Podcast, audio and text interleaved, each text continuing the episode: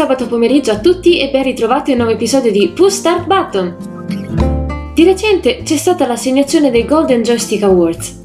Si tratta di uno dei più importanti premi nell'ambito videoludico, assegnato secondo le preferenze degli internauti. Per tutto il periodo di ottobre, infatti, è stato possibile votare un videogioco per categoria, scegliendo quello che soggettivamente la rappresentava meglio. I titoli candidati a questo premio, ovviamente, includevano tutti i giochi usciti quest'anno, come Animal Crossing, Final Fantasy VII Remake, Ghost of Tsushima, The Last of Us Parte 2, Hades e molti altri. Le votazioni si sono chiuse il 4 novembre e nel corso delle successive settimane ci si è preparati a rendere noti i vincitori del Golden Joystick. Il 24 novembre, giorno in cui si è svolta la cerimonia, c'è stata la grande sorpresa. The Last of Us Parte 2 è il titolo iconico della serata. Ebbene sì, The Last of Us ha avuto il suo momento di rivalsa, primeggiando nelle categorie di miglior narrativa, miglior audio design, miglior visual design, gioco dell'anno per PlayStation e gioco dell'anno. Anche Naughty Dog, che sono stati travolti dalle critiche per le condizioni lavorative estenuanti dei loro dipendenti, ottengono un riconoscimento come sviluppatori dell'anno. Si tratta di una grande vittoria e anche prevedibile secondo me. È vero, queste premiazioni tendono a ribaltare le aspettative del pubblico e nulla è scontato come sembra. Infatti dovremo attendere i Game Awards per parlare di una vittoria definitiva per The Last of Us, ammesso che sarà lui a vincere il premio. Nell'attesa ho pensato di ripercorrere con voi ciò che The Last of Us ha costruito in questi anni e capire i motivi dietro le critiche e le logiche gli sono stati rivolti.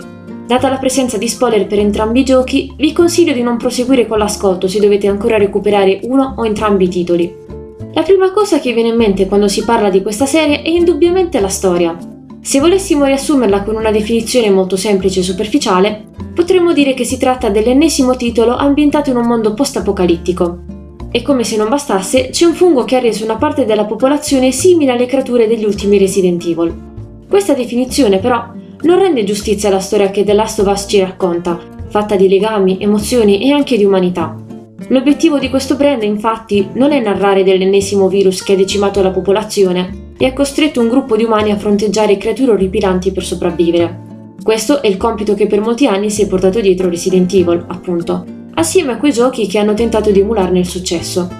The Last of Us invece sfrutta questa cornice narrativa per raccontare qualcosa di diverso e originale per il genere di cui fa parte, i rapporti umani. Esattamente, e questa è la definizione migliore con cui riassumere la serie. Il gioco ci parla sì della sopravvivenza dei suoi protagonisti, ma è una tematica secondaria rispetto alla potenza dei legami tra i personaggi e rispetto alle loro emozioni. Ciascun capitolo infatti punta a colpire emotivamente il giocatore, per farlo immedesimare nei personaggi e per fargli capire meglio il dramma che affrontano. Ricorderete il primo titolo, in cui Joel ha il compito di portare Ellie a un presidio delle luci per trovare una cura per l'umanità grazie alla sua immunità. Il vero obiettivo della storia non è tanto il viaggio, cioè portare a termine il compito che Joel ha ricevuto, quanto raccontarci il suo rapporto con Ellie. E per farlo, i Naughty Dog fanno ampio uso di dialoghi opzionali per rafforzare il rapporto tra Joel ed Ellie e aumentare il coinvolgimento del giocatore. È grazie ai commenti e alle battute di Ellie e Joel che il giocatore prova dispiacere e angoscia durante le scene cruciali di The Last of Us. Senza quelle piccolezze, infatti, sarebbe più difficile capire la disperazione di Ellie quando Joel rischia di morire, o ancora quando Joel preferisce sacrificare l'umanità per evitare che Ellie muoia. Sembrano delle piccolezze, ma svolgono un ruolo importante a livello narrativo, perché contribuiscono a sviluppare in modo naturale la relazione tra i personaggi e aiutano a coinvolgere ulteriormente il giocatore. The Last of Us Parte 2 si concentra ancora di più sui rapporti umani, sfruttando la violenza per mostrare un altro aspetto delle protagoniste. Il grosso del lavoro è stato fatto nel primo capitolo per quanto riguarda Joel ed Ellie, ma il gioco ci racconta come si evolve il rapporto dopo gli eventi del primo gioco. Vedremo un Joel intenzionato a fare da padre per Ellie e una Ellie molto attaccata all'uomo che le ha salvato la vita, offrendole così la possibilità di vivere come una ragazza normale della sua età. Flashback e chiacchiere di circostanza costituiscono il metodo narrativo prediletto di questo secondo capitolo, applicato anche nella rappresentazione del rapporto con Dina, con Tommy e anche per rappresentare il rapporto tra Abby e i suoi cari, nel suo caso, trattandosi di un personaggio nuovo, questi momenti sono importanti per non appesantire la storia principale e darle il giusto spazio per farsi conoscere. Nessun personaggio di The Last of Us Parte 2 viene sminuito, perché i Naughty Dog hanno cura di trovare un espediente narrativo per raccontare la sua storia. La rappresentazione dei rapporti umani e delle loro emozioni non è l'unica cosa originale di quest'opera. I Naughty Dog hanno usato rappresentare degli anti-eroi, cioè personaggi moralmente dubbi e disposti a fare scelte egoistiche. È una scelta incommiabile perché The Last of Us diventa la prima storia dove il protagonista, pur avendo una cura per mettere fine alla pandemia, decide di condannare l'umanità. E non solo, Joel è anche un assassino. Non uccide soltanto le persone che attentano alla sua vita. Nel tentativo di salvare Ellie è disposto ad uccidere anche dei medici innocenti e i membri delle luci che ostacolano il suo salvataggio. Questo evento è quello che poi spingerà Abby a cercare vendetta. La vendetta non è altro che un atto di egoismo nato da una personale ricerca di giustizia, che in The Last of Us prima colpisce Abby e poi Ellie, entrambi incapaci di trovare pace dopo aver perso la figura più importante della loro vita. Purtroppo, l'espediente narrativo utilizzato per raccontare la loro vendetta è il motivo che ha portato i fan a criticarlo. Decidendo di sacrificare Joel, i Naughty Dog hanno fatto una scelta rischiosa, ma giustissima, sia perché nessuno sviluppatore è disposto a sacrificare un protagonista tanto amato dal pubblico, sia perché hanno avuto il coraggio di raccontare la storia che volevano e come volevano. La delusione dei giocatori è comprensibile solo se pensiamo che, effettivamente, nessuno vuole vedere morire un personaggio che apprezza, ma è condannabile quando questa preferenza batte un titolo di ottima qualità come The Last of Us. Inoltre la valanga di critiche negative ricevute e tentativi di sabotaggio sono il vero motivo per cui gli altri sviluppatori non osano più rappresentare idee controverse, finendo per evitare storie troppo mature con personaggi particolari e scegliendo quindi di rappresentare ciò che il pubblico apprezza. Narrativamente parlando, The Last of Us è un titolo forte e la seconda parte lo è ancora di più. Penso che sia quella riuscita meglio, quella più capace di coinvolgere il giocatore e quella che centra meglio il suo obiettivo, raccontare una storia emozionante. Ha dei personaggi forti, ben caratterizzati e una storia semplice ma efficace. Tenendo conto di ciò, penso che il titolo di miglior narrativa sia più che meritato. Un altro aspetto molto apprezzato di questa serie è la colonna sonora, vincitrice del premio miglior audio design. Gustavo Santollalla non aveva mai lavorato a un videogioco prima di The Last of Us. A giudicare dal risultato però non si direbbe. Le sue composizioni sono molto semplici da un punto di vista compositivo, con brani dove la melodia è una ripetizione di accordi o un arrangiamento della stessa.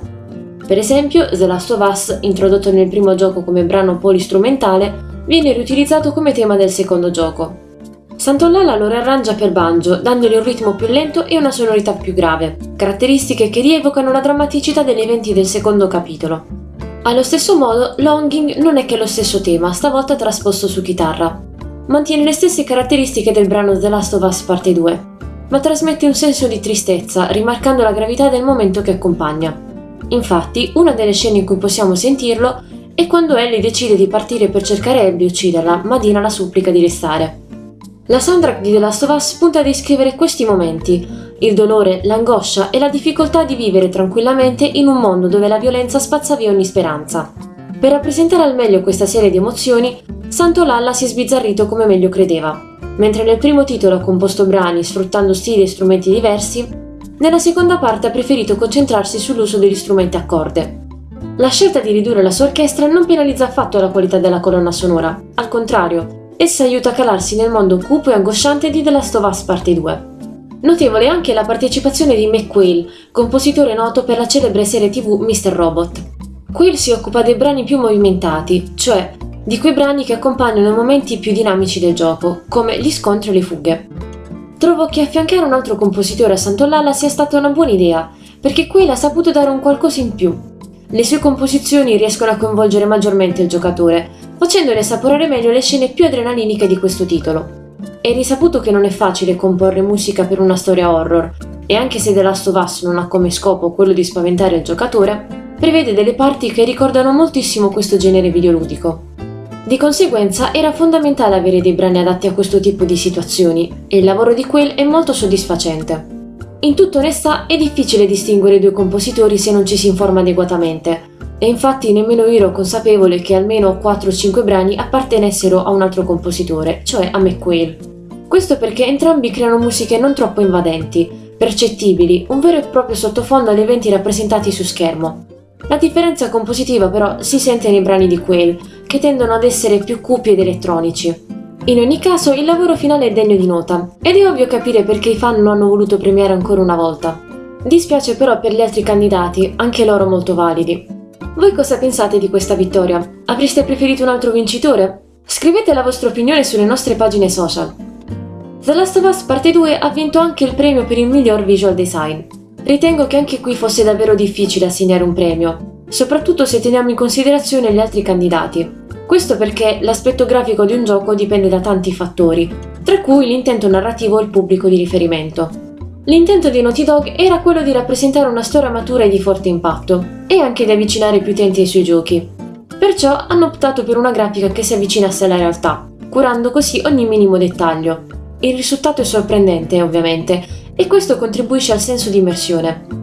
Ma l'aspetto più interessante è la forte espressività dei volti, che diventa un ulteriore mezzo di espressione. Non servono parole e descrizioni in più, perché sono i volti a raccontare i pensieri dei personaggi insieme alle loro azioni. Infine veniamo al premio come gioco dell'anno e gioco dell'anno per PlayStation. The Last of Us Parte 2 è uscito 7 anni dopo la prima parte, quasi al termine del ciclo vitale di PlayStation 4. Considerata la lunga attesa, il minimo che il gioco potesse fare era presentare delle novità rispetto al capitolo precedente. E lo ha fatto. La prima cosa a sorprendermi è stato l'uso del touchpad per suonare la chitarra. Quando Ellie suona, sullo schermo appare un cerchietto con delle lettere che vanno da A a F. Si tratta delle note musicali e il giocatore deve prima selezionare la nota da suonare e poi strisciare il pollice sul touchpad, come per imitare le dita di Ellie sulle corde della chitarra. È un'idea molto originale, l'ho apprezzata perché pochi sviluppatori hanno avuto modo di utilizzare il touchpad nei propri giochi. Mi ricorda l'idea che Nippon Ichi Software utilizzò per la versione PS Vita di Hotaru no Nikki. Il giocatore infatti poteva comandare la lucciola attraverso il touchpad posteriore della console.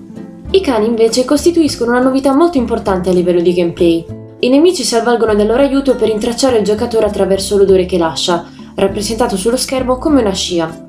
Quest'idea aggiunge un tocco di sfida al gameplay e il giocatore dovrà tenerne conto per capire come muoversi. Ricordo la bufera che si scatenò quando ci furono dei pesanti leak su The Last of Us Parte 2 e di come la gente si lamentò che il giocatore dovesse uccidere i cani. Sicuramente è spiacevole dover uccidere persone e animali in un videogioco, ma la cosa è contestualizzata benissimo in The Last of Us, motivo per cui le critiche continuano a non avere senso. Ellie purtroppo deve farsi strada tra nemici di vario tipo, umani e non, e per poter sopravvivere è costretta ad uccidere anche i cani. A livello di gameplay si tratta di una trovata lodevole perché tenta di diversificare lo stile di gioco. E a riguardo un'altra gradevole aggiunta è la possibilità di schivare gli attacchi, opzione di grande aiuto negli scontri corpo a corpo. Personalmente non mi sono trovata bene con questa aggiunta, ma credo sia solo una questione di pratica. Per il resto, The Last of Us Parte 2 apporta migliorie al gameplay, all'AI e aggiunge delle chicche che migliorano l'esperienza di gioco, nonché l'immersione.